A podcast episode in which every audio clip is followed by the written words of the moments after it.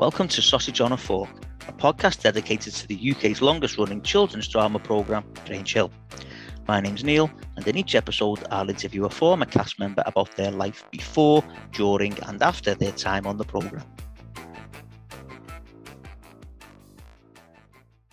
Okay, welcome to the next episode of Sausage on a Fork. I'm very happy to say that I've been joined for this episode by Mark Baxter, who played Dwayne Orpington. Mark, welcome to Sausage on a Fork. Thank you very much. I'm glad to be here. Good to have you. Really good to have you. Okay, what we'll do, Mark, is we'll just uh, go right back to the beginning. We'll jump straight in. And if you can just tell us how you got acting and, and how it all started for you. Uh, I, I had a lucky break. Right. And basically, my lucky break was that I got run over by a bus and and broke my leg in two places. Oh, wow. Um, right. Yeah, yeah. Uh, and literally uh, from there, uh, the doctor said that I would always walk with a heavy limp. Right. And then I went to see a real specialist, and the specialist said to my mother, she said, uh, if you take him now for dancing lessons and strengthening exercises, there's a chance we can reduce the limp. So that's exactly what my mum did. And, and I went to um, Barbara Speake's to her dancing classes. Uh-huh. And literally, I went there for about three or four weeks before she said to my mother, send him to my school. Right. And she and, and my mum was a one parent family. So my mum said, listen, there's no way that I can afford, uh, you know, the fees to, to send him to your school. Uh-huh. And so then Barbara said, um, don't worry about the fees. What we'll do is we'll do it as a fee earning basis. And so any work that he gets would then pay for his fees. She said, I'll take a chance. Um, and that was the start, really. And th- that had two very positive uh, sort of impacts on me. One was that it did the job with strengthening my leg, and and and basically, you can't really tell that I've got um, a limp at all now. Uh-huh. Uh, and also, um, because she took the chance on me, I, literally, she sent me for everything. Right. So I, do you know what I mean? So Yeah. she wanted to get her money. So literally, I, I was going for jobs for, for little girls, in you know, and and Yeah. whatever. You, you know, does you do you need a pantomime dog? I've got just the boys sitting there. That's that was Right. me. You, you know, that was the Yeah. kind of job I got. Um, but uh, yeah, so that was really the start of everything. Um, and thankfully, I, I was I was very lucky um, that I sort of I did okay. Yeah, because I read an interview with you a while back, and it said you you, you ended up in something like seventy adverts. Is that Yeah. right? Wow, that Yeah. that's that's an incredible for a child actor. That that's like an incredible amount. That's for any actor. I imagine that's an incredible amount of, of work to get. the thing is, is that back, in, especially back in the seventies, Uh-huh. that you had you had the likes of um, the Scott brothers, Ridley. You know, Ridley Yeah. Scott was was in advertising. Right. Uh, J. Walter Thompson were in advertising, and what they tended to do was was that if you uh, did a good job for them as a child, Uh-huh. the, they would sell you to their next clients for their commercial. right. So I would end up being the flavor of the month for a company. So I, I would do literally do like three or four commercials for the same company. Right. Uh, do you know what I mean? So Yeah. it was like, okay, so so the same company for me did like the Green Cross Code advert that I did, and then went straight into a Mushy Peas advert, They went straight into an Oxo advert. right. So do you, do you know because they, they knew that I could take direction because they do take you know children that it, it is a risk sometimes Uh-huh. as to um, you know uh, how good they're going to be. So I, I was very lucky that I had one of those faces that fitted at the right time, yeah. and um, and so yeah, I did. I literally went on and I did uh, seventy plus commercials. So yeah, it was a great bre- it was it was a great learning ground for me. Yeah, I mean that that is, as I say, like that, that for any actor, that's that's an amazing, uh, an amazing amount of work, I would imagine. Um, and then as well as that, you were also you, you also got some sort of bit parts in in TV programs as well. Yeah, I did quite a few, quite a few things. They- they- they- at the time, you know, the BBC were doing quite a lot of period dramas and things like that. So um, for them, I did a, a, a thing called The Fall of Eagles, and then we did a film uh, called Barry Lyndon, which was with Ryan O'Neal. Right. And so, so you know, there was literally all these things that was going on, and I was lucky, like I say, lucky uh, to get quite a bit of TV work, and went on from there. So how did then uh, Grange Hill come about? Grange, well, Grange Hill came about really because um, I was in the in the West End. I was playing Oliver, All right. In the West End, and um, Colin Cant came to see Oliver, and literally said, "I'd like to see Mark for a screen test."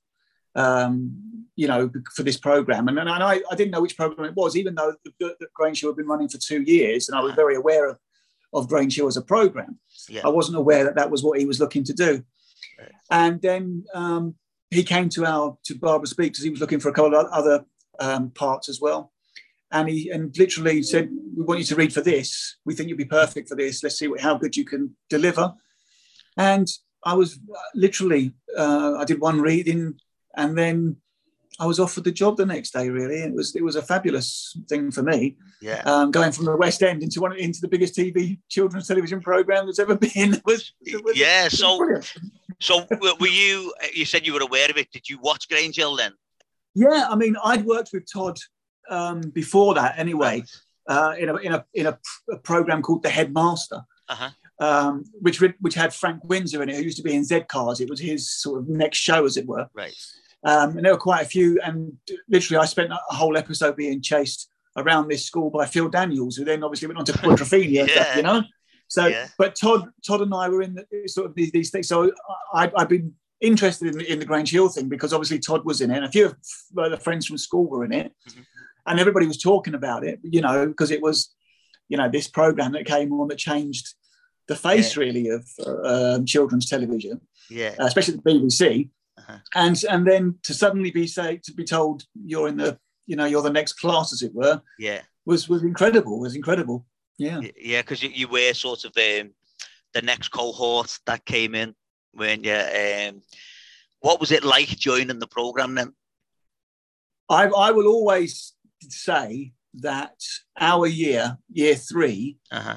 Probably probably had the hardest job right for in children's television uh-huh. um, of that time, purely because the, the, guys, you know, the casting for the first year with George, Todd, obviously, um, Terry, yeah, Michelle Herbert, um, you know, uh, and then, then of course the, the others came in. They, they were so good, so yeah. good that we had to come in and sustain that, and also make the BBC take notice that to carry it on. Right. That, yeah. That, that, do you see what I'm saying? Because the, yeah. fir- the first year could have been perceived to have been a one off. Yeah. And then bring a second lot in who were rubbish, absolute rubbish. And then, then, then it could they could have shut the whole thing down. Uh-huh. So it's a lot of pressure. So I always say that we had we had the hardest job we did to come in yeah. and um, uh, you know and take on that mantle really. Uh, yeah, I completely understand that. So you joined with the likes of Peter Moran, uh, Amanda Mealing, and, uh, and, people like that. Who are you sort of yeah. closest to and, and, sort of best friends with on, on the show then?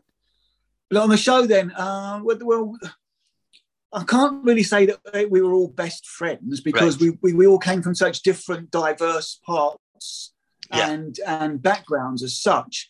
Um, obviously, obviously with Pete, yeah. Uh, I had I had the majority of all my you know my scenes with Peter. Yeah. Um, and, you know what? He was such a lovely guy anyway.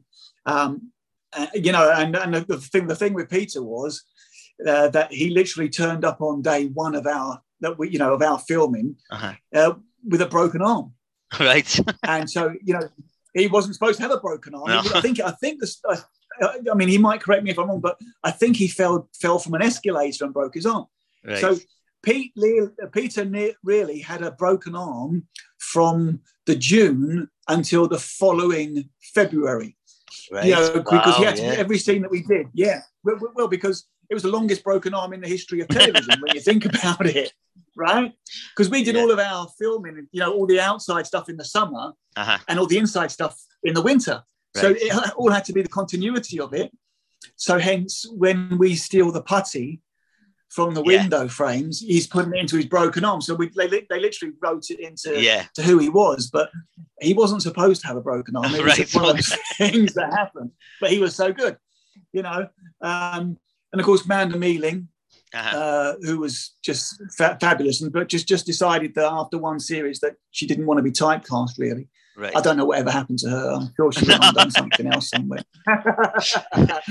um, but again, you know, and um, and so yeah, so you know, we had a, we had a good crowd, and and to be fair, a lot of the the first, you know, um, the, the, the higher group, uh-huh. they literally sort of took us took us in and sort of sort of shielded us a little bit from because we didn't really. I don't think that um, at my year, especially, um, really understood how the how the public how, how you know how the school children had reacted yeah. to to Grange Hill because we were we were all at stage schools. Do you yeah. know what I mean? If you look at that that that second group, my group that came in, there was myself and Barbara Speake's. There was Peter and Mark Bishop who played uh, Michael Green. Yeah. Benny's brother. They were both from Corona. Right. Then you had Amanda who was at Italia Conti. Do you see what I mean? So we were yeah, all yeah, from um, a stage school background and and literally then you go out onto the streets after I mean after the after my first episode aired that my whole teenage years changed. Right. My whole life you know changed a bit. Yeah. It was just bizarre. It was bizarre. Um so yeah so that's really it, it, it was so the old the older sort of the older group sort of said to us look you know this is going to happen. You know you know don't do this don't do that and see and it was you know they were great with us. They were yeah they were, no and that, that that that is nice isn't it that they were like that as well because I suppose it could have been really easy for them to have just acted big like big heads you know we're the stars of this program what are you doing coming into um, our program like it, it could yeah. have been easy for them to do that I suppose. my first morning, actually, my first morning, we were, Peter and I were sitting in Television Centre at White City, and we were we were scared crapless basically, right. right. We were there thinking what's going to happen, and um, the other guys they all came in because they came in together, and uh, Terry came over to us and, and, literally said, "Welcome to the show." You, do you know what I mean? You yeah. Know, hi, hi guys, how you do? You know, yeah. and he says, I'm, t- oh, and, it, and that that was that that's the, the the most lasting memory I have of that day. Right. Really. Yeah. You know, because it was it was such a nice thing to do. Yeah. You know, he, he sort of said, I remember what my first day was like. And he said, if you could make it, then it was it was fabulous, fabulous. Brilliant, brilliant. So, who who did you enjoy working with? Was there anyone where you thought, oh, I've got you know, I've got a scene with this person today, or, or anything like that? Was there anyone that you've um, enjoyed working with? I, I, I, used to really enjoy working with, you know, you used to used to get a buzz when you were working with, obviously with Todd, Terry, or George. You know, uh-huh. they, these guys, these are the guys that were running that that bit. You know, um, yeah. but I, I really got quite a buzz when I was working with some of the adults. Right. You know, when you you know you suddenly you're working with um, Michael Cronin, you know, Bullet Baxter, and you yeah. think, wow, yeah, okay, all right. And later yeah. on, obviously, we're um, you know, with Mr. Hopwood, you know, Brian Capron, who who who was fabulous with the children, you know, with kids. He was he was really good with us. And there were some great there were some great actors. There was Robert Hartley as well, who played Mr. Keating. Yeah. Uh, in those first, you know, there was some really good uh, adult acts, and I learned a lot from from those from those guys. Really, from with, with the kids. I, again, I think that we were sort of too much in that bubble where you know we worked with everybody and we just loved every day we came we yeah. came to work as it were you know yeah so i did there was nobody I, I, would really say oh i can't wait to have a scene with them really because yeah. i enjoy I, I, said that about every day right okay there you go. so there you yeah. have it and and you, have just mentioned a couple of a couple of the, the adults there what was the relationship like between the, the adults and the kids i mean for some of them we were very much those pesky kids. It was a bit like an episode of Scooby Doo. right. Um, yeah. You know, got get you know get. But for a lot for a lot of the guys for a lot of the adults, they it, they were so um, so willing to to sort of bring us in, and and and Brian will tell Brian will say that he learned a lot from some of the kids, the way the sort of the natural ability that a lot right. of the kids had. Yeah. But uh, yeah, but there was that you could always tell there was that divide really that you're you're the child actors, we're the adult actors we're actually the ones getting paid real money. You're just getting buttons. Um, you know, that was that was the yeah. that's what you got from them, really. right. Yeah. Do you have any sort of favorite storylines? Because Dwayne was involved in quite a lot in the time yeah. uh, that you were there. And do you have any sort of favorite storylines or, or episodes in particular? Yeah, I mean, I always uh, Dwayne was used quite a lot, really, for to sort of testing out the water of stuff. You know, when you think that uh, he it was him and Sexy Lexi basically. Right, there was that yeah. that sort of thing, and it sort of it sort of came as quick as it went. But yeah, it, you know, it went as quick as it came, rather. But then in the following season or the following, you know, series, basically, uh, it, was a lot more in depth with Claire and Mr. Hopwood. So yeah. they, you see what I mean? So they, they use that there. Yeah. Uh, so I mean, I, I, I had some really good storylines. Uh, you know, the the triangle with with Claire and Stewpot as uh-huh. well. Yeah. Um, but of course, the, the, one that's always going to be the one that people ask me the most about is the racism, uh, right. uh, the racism storyline, which was so cleverly put together. Uh-huh. You know, in different aspects of everything. Uh-huh. Um, that that you know, whenever people talk about um, the history of Grange Hill, there are two storylines that they always always put in their top 5 uh-huh. uh, even top three, and that will be Zammo, the Zammo yeah. drugs, and the racism story with Gripper. Yeah, they will always be in their top, their you know, uh, top top two or three, and and of course it was quite shocking for that time. Yeah, definitely. I mean, we talk about it now as everybody and everybody will go, "Oh, really? Is that you know?" But yeah. then it was shocking. Yeah, I mean, I, I, have watched a couple of them recently. Um, I watched a couple in, in, preparation for this, and it wouldn't be allowed on kids' no. telly now. Not, not a chance. And I think then it, it, it was shock. It, it was, you say, it was shocking because the uh, like I know we we always say, you know, there was nothing like Grange Hill on the telly at that time, but there was hmm. certainly on kids' telly there'd never been anything like that no, at all. I mean, when we looked at kids' television, uh, children's television um, I, I, don't, I don't think that the, the, the, children of today understand that there was only, when Grange Hill started, there were only three channels yeah. that we were able, you know, that people were able to watch. And when it came to children's television, you either got Andy Pandy yeah. um, or, you know, looking, looking through the round window. Yeah. Um, or, or, do you know what I mean? Or you had adults playing children. Yeah. You know, you had the Fenn Street gang and you had things like that. Do you know what I mean? So, yeah. Uh, you, you, you know, all those things. So this Grange Hill was the first time that they actually you saw children running a whole show yeah. as children. Yeah. And Phil's um, writing, you know, Phil's writing from his time growing up and stuff, you know, uh, was was so phenomenal. Yeah. And so close to the knuckle at times. You know, it's like he says that every every school, uh, every class in his school had one child that always had a nickname. They they never had a real name. You never knew them by their yeah. real name. So hence, do you know what I mean? So hence, yeah. you always get you always get a Tucker, a Pogo, right? You get a, a Zammo, you get a Gonch. You, did you, you, yeah. you, see what I mean? You never. Yeah, no, yes. Um, right? Because yeah. because we all got one. We've all got one. Yeah. Um, so again, and I love that about it. It was really gritty, and it was it was um, uh, great writing. Yeah.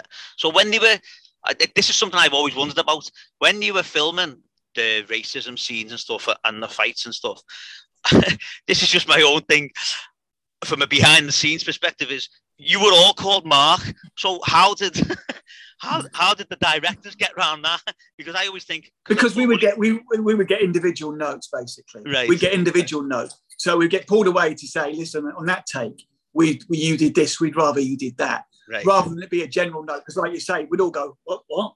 Yeah, yeah." what? Um, but, but, yeah, for sure. Uh, but we, they were so well chore- choreographed anyway that we all knew what we had to do. Uh-huh. And I, I, still think that the the scene in the toilets, you know, the final gripper scene, yeah. in the toilet, I think we only did two takes on. Right. That. I think that we every uh, it was yeah because we knew how important that that particular um, scene was going to be because we've been building up to it for so long and everybody was just right on it. You yeah. could feel the electricity in the I whole mean, place. It was crazy. It was you, you can tell mad.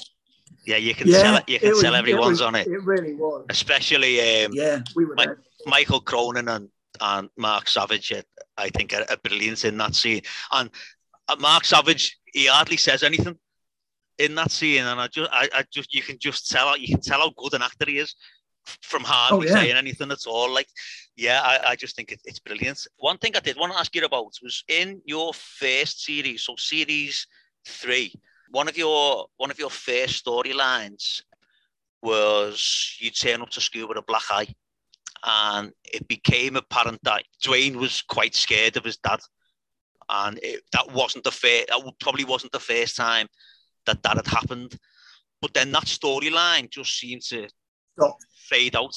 Just stopped. It, it, it, yeah, it was sent down the pipe basically from, right. from the, the, the, people above, basically. Right. Um, I think that it was, you know, we're talking about 1980, 81. They they deemed that to be the over the line right. at that time. And then and then consequently, three four years later, they do the drugs thing. Yeah. but that's how that's how quickly things sort of Yeah. sort of accelerated. But the the the, the domestic abuse and the, the abuse of a child like that, um, they they touched on it and left it. o- But they I the, the idea was they were going to take it even further. right. But I but the block was put onto it, I believe. Right. Um, it's a shame because that would have been a really good storyline. Yeah, it, it would have been. It was one I watched the other day. And what amazed me was in that was um, one of the teachers says to Dwayne, "Where'd you get your black eye from?" And he went, "Oh, my dad did it." And it was basically like, "Oh, right, okay." Uh, Yeah, that was yeah. that, that was the attitude. Like, "Oh, right, okay, yeah, Yeah. O- o- on your way." Because in every, every other show that you've ever see, when someone's got a black eye and they're asked, where'd you get that from? They all say they walk into a door. Yeah. So do you know what I mean? Yeah. So for someone saying your dad did it, and it could be, oh, okay, that's perfectly acceptable. Yeah, you go right and move on. yeah, it, it just it just seemed like you know, obviously it was of its time because there was a Yeah. lot of things, a lot of things in Granger were of their time. You know, a lot of things that got said and done, but that just seemed amazing to me. It was just like, oh right, okay, yeah, your dad done it, okay. Yeah, yeah, yeah, that's all right then. let's let's move the conversation on then. yeah, that's So- right.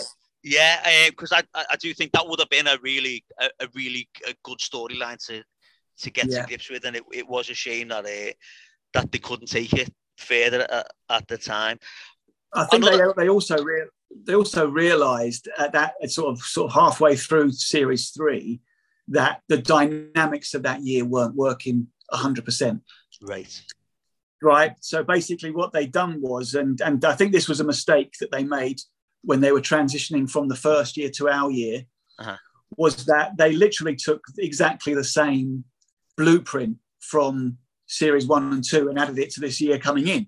Uh-huh. So you had you had the cheeky, you you, you had the the boy next door.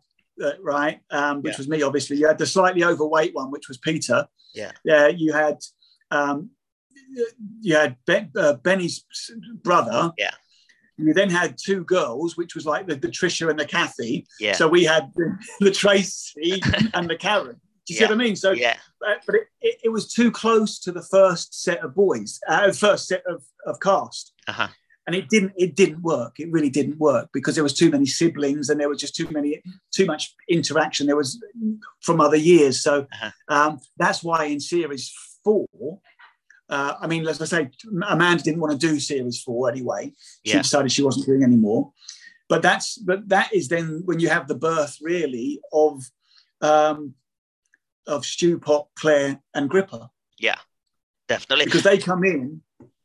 Do you know what I mean? And and of course Susan Tully. Yeah, yeah. Because I think they came in in, in series four, I, but you were still first years. I, I couldn't quite work it out. I've watched it a couple of times, and it, it's a little bit tricky to try and work out. I think they're still first years, and then the, the change happens. The change happens halfway through. I think I could I could well be wrong on that. Like, but Well, I can tell you now that that 40, 40 years on, I still can't work it out. So there you go. So, and you were right in the middle of it. I was Um, in the middle of it. the thing I've noticed as well is when Claire comes in, it's it seems that she's a like for like replacement for Yeah. for Tracy. Tracy, Um, yeah. even, even though even though it's not touched on, she just seems to be that because Dwayne sort of mentions that later on. You know, Claire's my friend.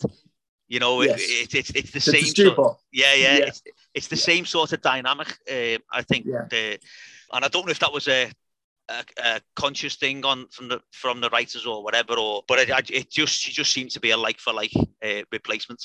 And basically, I think that they already had plans for Tracy anyway. Right. Uh, and so they'd already started the writings of that. So then, because I, I think that Amanda sort of made the decision to, to not come back quite late on. Right. Okay. Okay. And so, um, so basically, they'd already had in the pipeline these X, X, X Y, and Z for, Right, for. Tracy. And of course, then she goes, and then, then of course, then it's, it's easy then to Yeah. bring Claire in Yeah. and go, right, you can have these here now then. And I'm- Paula I'm- does a fantastic job. Oh yeah. does a fantastic she's job. brilliant. I Brilliant. mean, the thing is that Tracy leaving isn't even mentioned, is it? It's like, No, it's not even touched upon. It, it it's just No. all right. Okay, we carry on. Um, and and Claire's here now, and as you said, oh, the others come in there as well. Okay, so then you you- you're moving through, and you've done series three, four, five, and six.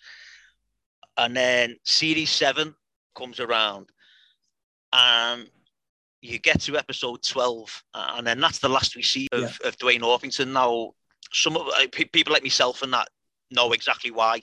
Yeah. What why you feel, but can you just explain? yeah, you, I got no, yeah, no problem at all. Um, basically, uh, I'd been suffering for nearly on two years prior to that with um, uh, Crohn's disease. It was to begin with, and of course, you get a lot of stress. Um, it's stress related Crohn's disease anyway, yeah. but uh, and of course, the job we were doing was quite stressful at times. Um, but it literally was just getting worse and worse and worse. And to be fair to uh, the producers, they wanted to keep me going. They wanted because they knew that you know they wanted to keep me in. Yeah. And uh, in the middle of filming, and I just collapsed basically. Right. And um, that's why you, you saw we were in the studios at the time, and and then I was like I say I went to the, went to the hospital, and there was no way the hospital were going to let me come back out and finish off series seven right. which is a shame because I really yeah. did want to finish see, see it through because um, there was talk of me going into the Series Eight with the sixth form, but um, of course that that was completely uh, sort of sidebarred anyway.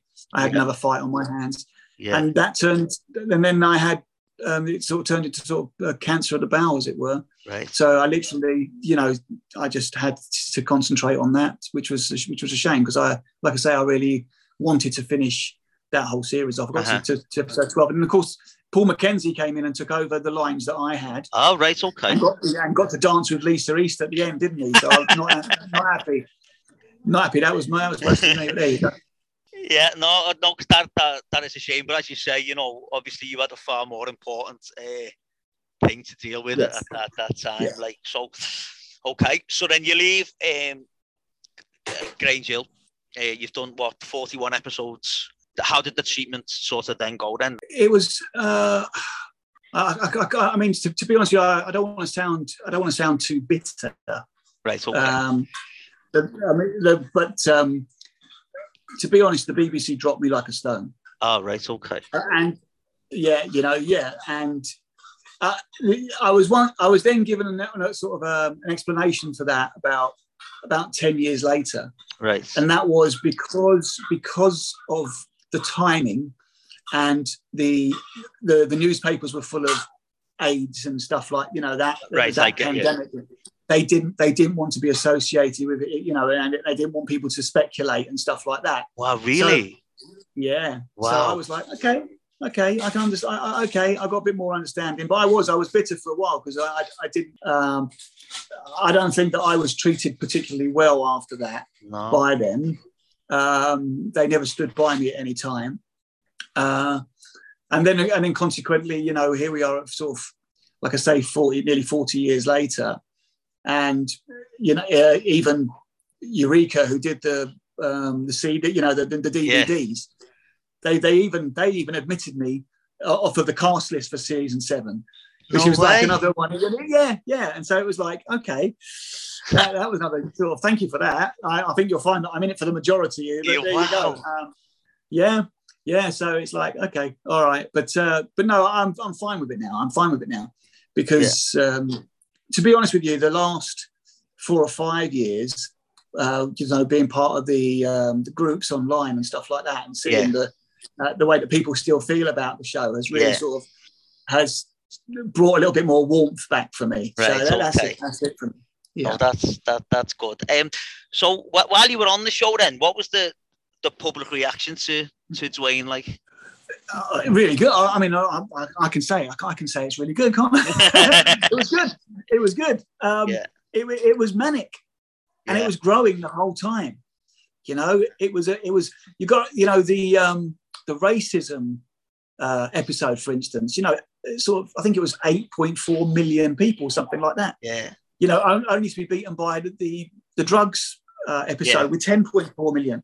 So when you consider that EastEnders only gets 4.5 million now, yeah, it's it, you know, and um, I was speaking to someone the other day, and I was, they were sort of saying that. Uh, um, you know the World Cup final can you, you know in because we're never in it yeah. might, might, only get sort of, might only get uh, you know thirty thousand people.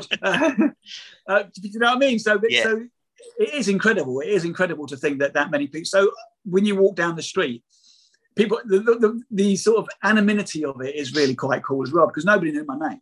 Right. They knew they knew Dwayne. Yeah. But they didn't know my name, if you know what I mean. Yeah. Which is quite strange because you're walking and you end up going, all right, yeah, answering to, to someone saying, hey Dwayne, how you doing? Yeah, I'm good. Thank you very much. You're, you're answering to that's not even my name. So you're, you're sort of in two worlds, as it Yeah. were. I'm Mark on one side and I'm Dwayne. So oh, yeah, so no, but it was it was great. I mean, I had you do have a couple of touch and goes, you know. Yeah. There are always going to be um, someone out there wants to make a name for themselves and stuff like that. But thankfully, I, I sort of my character didn't really get too much of that. You can imagine what other characters might have. They, you know, they were getting a lot more Definitely, hassle yeah. than I was. Uh, you know, um, but um, no, it was good. I, I- and and it, it, the other thing that, that I think is a real testament to the to the, the, the cast of, of Grange Hill. It's like I say, literally from the start right the way through the whole thirty years, is is is that they, you know, they were able to deal with that. They were children. Yeah. They weren't Yeah. adults. You know, they weren't Yeah. adults. They were children. And so, at, at one of the most difficult times of their lives, they were also dealing with this. You know, Yeah. and and and no matter what anybody says, and you and again you can understand that is that for a 12 to 15 16 17 year old to have to make sure that they you know that everything they're wearing is literally where it should be and pristine and, and do, you know, do you know what i mean and Yeah. so make sure that you're not it's got something on there that you're not supposed to have on your teeth that kind of stuff the pressure is quite high Yeah. and and and I think that a lot of a lot of people sort of took that for granted, if you know what I mean. They didn't actually see that part of what we had to go through at the same time. But as they say, that's the price of fame. Yeah, yeah, yeah.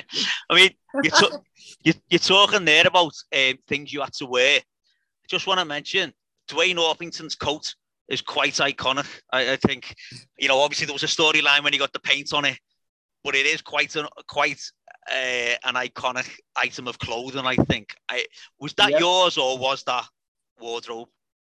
That was wardrobe. Um, but the, the, the best thing was that we had um, a, a fabulous wardrobe master, uh, Dennis, who literally sort of talked to us before Right. uh, we even started. So before I'd even sort of said a line as Dwayne, Yeah. he said, "So listen, what do you, you know?" He, he I remember it absolutely vividly, like it was yesterday. It was at North Acton uh, rehearsal rooms because they literally brought all this stuff in, sat us down. They said, "How do you think your character would dress? How do you think? What kind of style do you want him to have?" And at that time, I'd already sort of gathered, and we'd already sort of worked out that he was going to that he was being beaten by his dad, for instance. Uh-huh.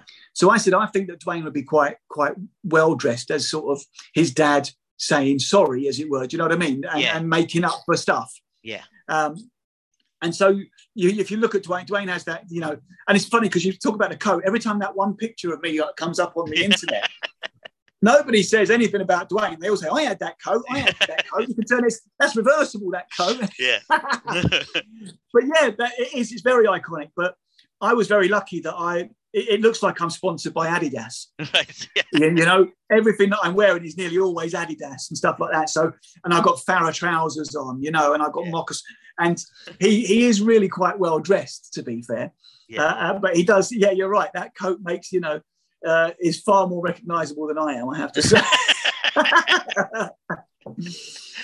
oh, lovely. So, um, so then af- after you left Grange Hill, you did some more acting. But uh, how long in the process was it before you started acting again, or were you acting straight away? No, I I literally um it was a good two years before I did anything again. Um I, I completely lost my appetite for it, to be honest. Uh, again, as I said earlier, to be completely dropped like a stone, Uh huh.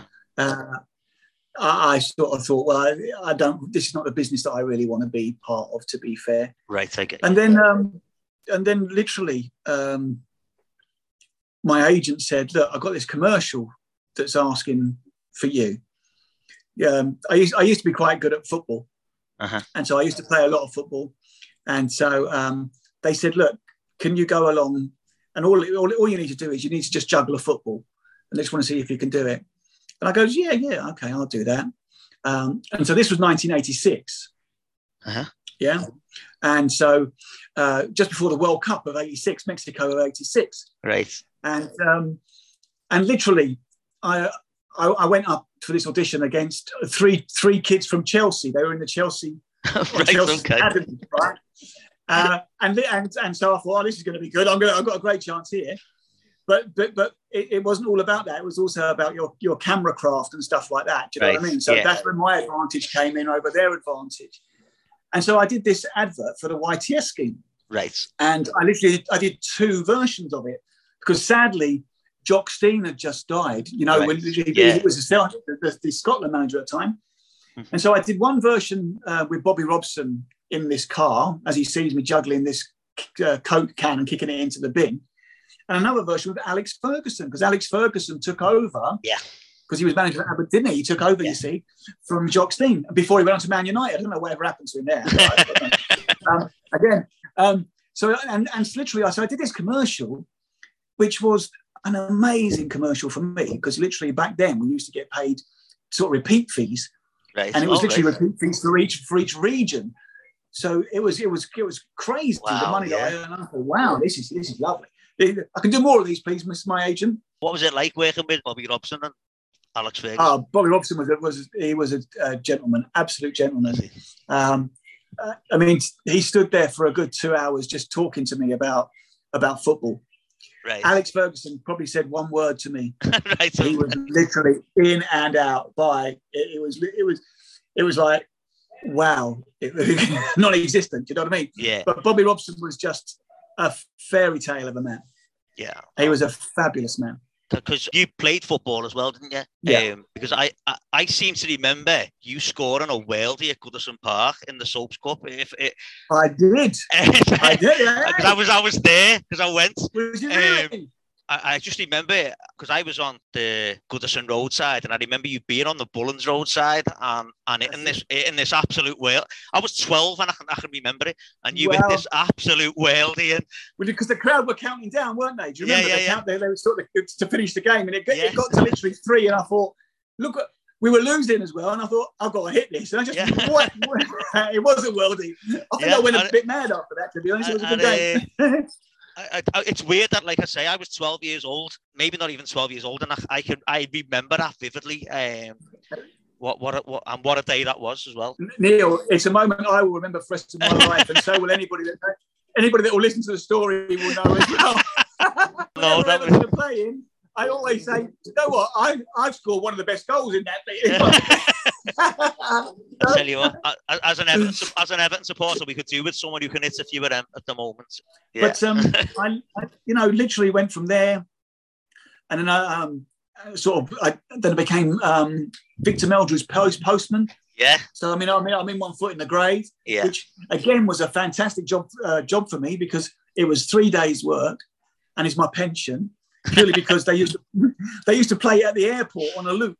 So right. you know what I mean? Yeah. And then this is why I this is why I can't stand only fools and horses because it literally took us off. Ah, right. Now everywhere they, they come and took all, all away from us. Um, but yes, that went on there, and um, and literally, the, the next story I had, I had for you, basically, is the same kind of thing. Was that my agent sent me for for an an audition, and a bit earlier I was talking about how my first Barbara Speake literally sent me for everything because because of the money. So my agent sent me up to um, the Duke of York Theatre in the West End here in London, and literally said, "Right, take your music, okay? You're going to do two songs. You should make sure that you do the best." And I go, "Well, I always, you know, I always do that." And so off I went for this this this this theatre musical, and um, I walk in, and the training that we used to have was that when you walked into an audition, you gave the impression that the person for the job was just walked through the door. Right. Yeah. Right? You, don't need to look. For, don't look any further. You're the guy that you want is literally right. Just walk through the door. Yeah. So you walk in like Charlie Big Time. Do you know what I mean? Here you Yeah. go. Yeah, yeah, yeah. You've got, your bowl going on and everything. So I've bowled straight in through the stage door, straight up, and literally gone to this girl and said, "I'm come for the audition." He goes, "He goes, there's my music," and she looked at me, and she said, um, "Are you sure?" And I said, "I said this is the Duke of York." Yes, yes. She said, "Yes." and this was a, a, musical for black artists. Right, right. And my, okay. okay, and my and my uh, agent had sent me for this audition, and so I looked in the room and I could see that I was the only white guy, you know, in there. And I thought, so she goes, "I'm really sorry," and I said, "Well, I said I've come this far. Can I still audition?" I said, "What what, what have we got to lose?" And she yeah. thought it was really funny. She thought it was really funny. She goes, "Why not? Why not? Let's see." Okay. And so then I walk onto the stage and they all fall about laughing. They, you know, they're, they're, the director and the producer are sitting in the stalls and they just they're just peeing themselves basically. and they said, "You do?" I goes, "Yes." I said, "I know." I said, "But listen," I said, "I've prepared for it. I might, you know, I might as well do it." And she goes, "They said, go, go ahead, go ahead." So I did my two numbers, and they said, "Yeah, yeah, fantastic, well done, thank you very much." And she said, said "Maybe we'll see you again." And I goes, I, I said, hopefully, hope, hopefully for the right job next time. and literally five weeks later, five weeks later, yeah. I got a phone call to say, uh, this is the, the, the, casting agent for that job, that for, the, for that musical. Um, the, the, the, the producer really thinks you'll be great for Once a Catholic on a national tour. Right. And they offered me the part. They offered me the part of Once a you know Once a Catholic. Yeah. So some, do you know what I mean? Sometimes you, you take your chance. Yeah. And you go, do you know what? Because I was the person that stood out on that day. Do you, do you know what I yeah. mean? So, so it wasn't I was any better than anybody else. It was just that I was the one that stood out. Yeah. yeah. And, and, and it got me a nine month tour. So yeah, wow. so you know, so that's that, basically that's the sort of thing that I did once I left. Uh, um, but then I again I wasn't um, I'm not I wasn't sort of it wasn't the same for me. It wasn't right. never the same. Yeah. So is that when you sort of started moving away from acting then? Yeah. Yeah. Oh, I mean, I, I, did a lot of um, sort of presenting as such. I went right. to into the BBC. I went to the BBC and did a, a few bits for them um, for their training bits. You know, All right, things yeah. like the broom cupboard, you know, the broom cupboard and yeah. things like that. So, so sort of the formatting and the stuff for that. Uh, and so I then went on and started to teach some of the some uh, presenters, television right. presenters, and so uh, yeah, I was lucky. I went sort of did, made a living out of that for a while. Um, but then again, I, I, just thought it wasn't enough to feed the family. As it, yeah, you know, so, yeah. Were you so, in? And then a friend. Were you were you in press what? gang as well? Sorry, were you in press gang I as was. well? Yeah, because yeah, I've seen your name, but I, like oh, I've, I've tried yeah. watching a couple. Um, yeah, yeah. I, I, think it was his name was Martin. They gave him a name of Martin. Right. And to be honest with you, I was sitting at home. This was 1989. I can tell you right. exactly when it was 1989. And I was sitting at home and I was bored out of my mind right. and um, literally bored out of my mind. And again, my agent said, Look, it's it literally is just you in the in the offices here. There's nothing, mate. I goes, listen, I don't care. Yeah. I said it's at Pinewood Studios you know, it's at Pinewood. It's easy for me to get to. It's an easy summer. Let's do it. Yeah. And it was great because I obviously worked with, with, with Dexter Fletcher and you know Julia Sawalha and, uh, and Mmoloki, of course, who was in it too. Yeah. Um, Michelle Gayle. So yeah, Michelle Gayle was there. Yeah, Michelle well, Gayle was in. Yeah. yeah, I know. Quite yeah. a bit of a great. Of I knew Michelle anyway. Yeah. Yeah, Michelle was in, in at the same school as myself, and right. she was with, uh, in my brother's year, so I knew Michelle anyway. Um, so yeah, so so yeah, I went on did a did a did a series of that as well. I thought, okay, that's cool. So then, when when you've moved away from the acting, then what did you do then? Um, I've done a whole. I've just done, just got my head down, done a lot of stuff. I mean, I um, a friend of mine started to do the knowledge in London to be a black cab driver. Right. And and literally, he, he sort of said, um, "This is the hardest thing that anybody could ever do." He said, "You could never do it." And I and, and that's like a red rag to a bull, you know. And I said, I said, okay, what do I need to do? And literally, uh, he said, it's four years. It's four years of studying and going to the. And so I said, right, okay. And so two years, two months later, I had my badge. Wow. Um, yeah. so you know, but you see, the thing with that was was it that it, it was all about memory, and again, uh, from my acting days, the one thing that we that we do we tap into is our memory. Yeah. And so I was very lucky that I could re- go back to my acting days and rely on that, yeah. you know, and um, so that really helped me a lot. And then I, I, literally, I still to this day still teach people how to pass the knowledge in London. Right, right all here, right, okay. You know. So so yeah, so so many things, and um, sort of I'm now involved with the uh, the Good Grief Trust, Right, which yeah. is run by. Yeah, Obviously, do you want do you want to explain a little bit more about that? Because obviously, uh, any Grange Hill fans, I think, would be quite interested. Uh, Yeah, I mean, a lot of our, a lot of our, uh, to, to be fair, a lot of the people that will watch this have supported us throughout the last four to five years. They've been, uh, the Grange Hill fans have been phenomenal to the Good Grief Trust. And for those that don't know it, it literally is a, um, a charity that was started um, uh, by Linda Magistris, who obviously she wasn't, she was Linda Slater back in the sort of 1970, 79 yeah, and she played Susie, who was Alan's girlfriend. Mhm. And um, I literally I went to one of these um, reunion or what they call it comic cons, don't they? Now that you know, and and I met up with Linda again, and it's a bereavement charity, and it's something just touched me about it, and uh, I sort of said, look, if you ever need any any help, then I'm willing to help. And so I, she, I very quickly became an ambassador for Linda and for the trust. And um, and then sadly, uh, I lost my brother a year ago, right. uh, literally, literally a year ago last Thursday. And uh, to be honest with you, uh, until then, the losses that I had had, uh, sort of from a bereavement point of view, uh, was my grandfather and my grandmother, which really is what you would class as the natural order of things. So it was, you know, it was very, very sad, and I was, and it hurt, but nowhere near as much as it did when I when you lose your younger brother Right. because you're thinking that he's going to be the one to be, you know, helping you through your dark times. Uh, so I, I really got it then, and and uh, so Linda still asked me to be a trustee, so I'm now a trustee, and we've literally gone on, and it's now I would say it's now the um, probably the, in the top two, top three bereavement charities in in the country. Excellent. Yeah. we need it now because obviously, you know, with the last sort of 18 to 20 months that we've had, Mhm. we you know, with all these poor these these poor souls that have lost their lives through COVID. And and and it's the people that get left behind, you see. Yeah. And there's there's people out there that have been grieving by themselves, and that's not a natural way to deal with grief. There you go. That's my that's my my no, that, that that's all are. right. No, yeah. Um, I, I just I, like I follow uh, the Good Grief Trust um, on all social media and and, and what, what they do is is fantastic as well. Like and it's testament to Linda, isn't it? You know, um, Oh, yeah. how, how, how she's done it. Like, um, okay. So obviously you're still in touch with with, with Linda now, but are, are you are you in touch with any other members of, of the cast? yeah. I mean, I talked I talked to to Paula most weeks, Right, um, and George George is also a trustee of Good Grief Trust, so right, Uh, so I talk to George regularly. Uh, I get. Um, I always talk to Lisa, uh, Lisa East, yeah. and of course the one I can't get rid of is Joanne Boats.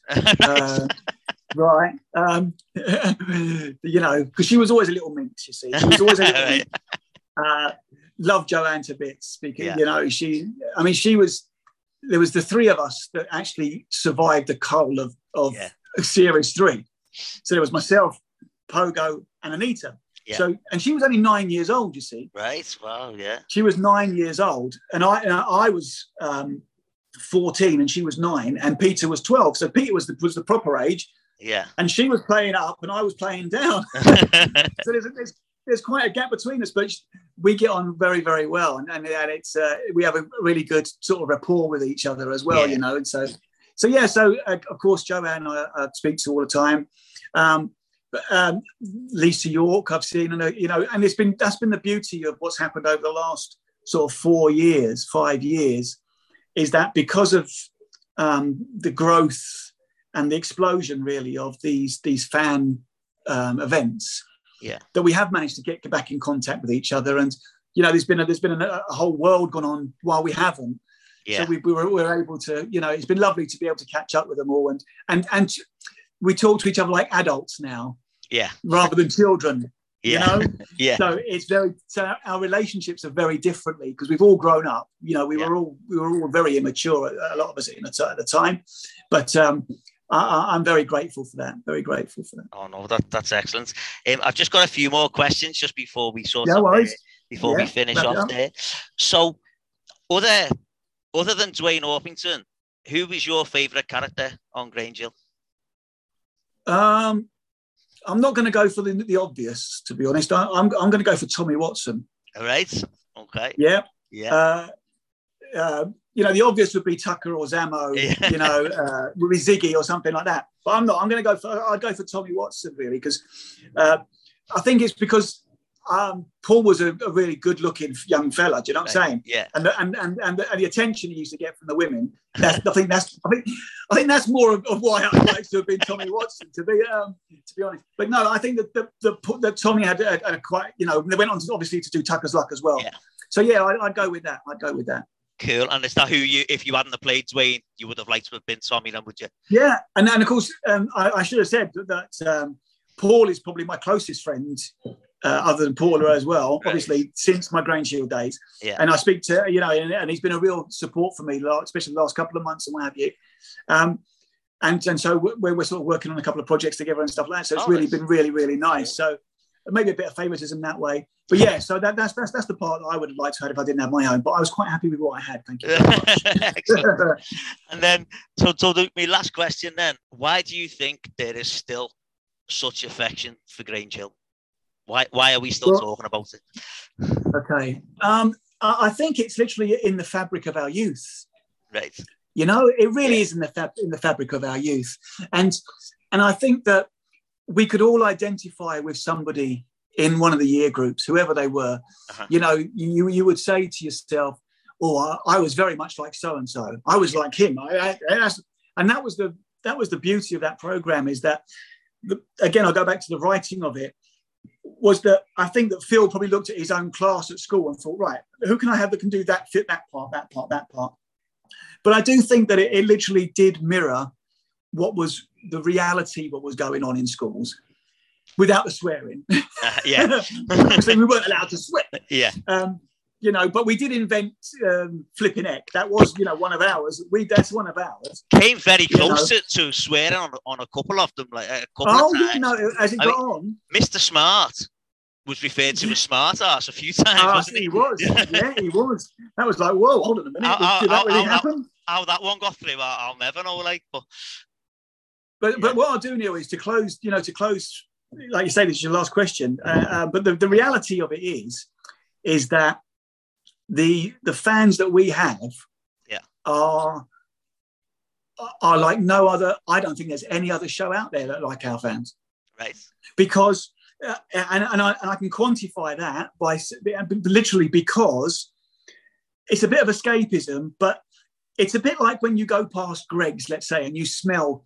you know, the donuts. You, you always feel warm and comfortable. don't you? Do you know what I mean? Yeah. think, oh yeah, I could just eat one of those donuts or a sausage roll, um, or even a sausage on a fork. There we go. Um, okay, but uh, it's the fact our fans have been, uh, and this is the reason that I'm probably uh, so active on the on the social media as I am, not because I want to be the the, the it's because of the people that I've made contact with have been so good to us Yeah. and so genuine, you know, so nice, you know, and um, for me, it's about giving them something now. Yeah. Because they've given they've given it to us. They kept us alive Yeah, you know they kept the memories of our show alive for you know remembering that we it, stopped when did it stop in two, 2008 2008. Yeah, yeah so we're talking it's 13 years later and Yeah. we're still talking you know and people are still talking about it yeah, it's a bit it's i feel a bit like the morecambe and wise christmas special you know? uh, you know they're going to talk about angela rippon's legs and it but um it, it, it does feel like that so i think it's very much the the, the, the childhood memories of all the, of, of people and um and and may long, long may it continue i have Yeah. to say I- and I, and I would like to say a special thank you to everybody that um that comes onto our groups and, and then participates because you know when, it, when, it's, when it's our birthdays any cast member that has a birthday Yeah. you know they literally have over like, like 200 and odd happy birthday happy birthday and it is just so warming and, and i'm very thankful excellent, excellent. Well, listen, Mark, thank you so much for coming on. It's been uh, it's been amazing talking to you. Obviously, you were there. In, you. you know, in the infancy of Grange Hill, and, and for you to come on and talk about it has been brilliant. So, thank you very much. And for anyone who's listening, we I'll speak to you next time. Cheers. Thank you. Thank you very much. Take care, everybody. Thank you.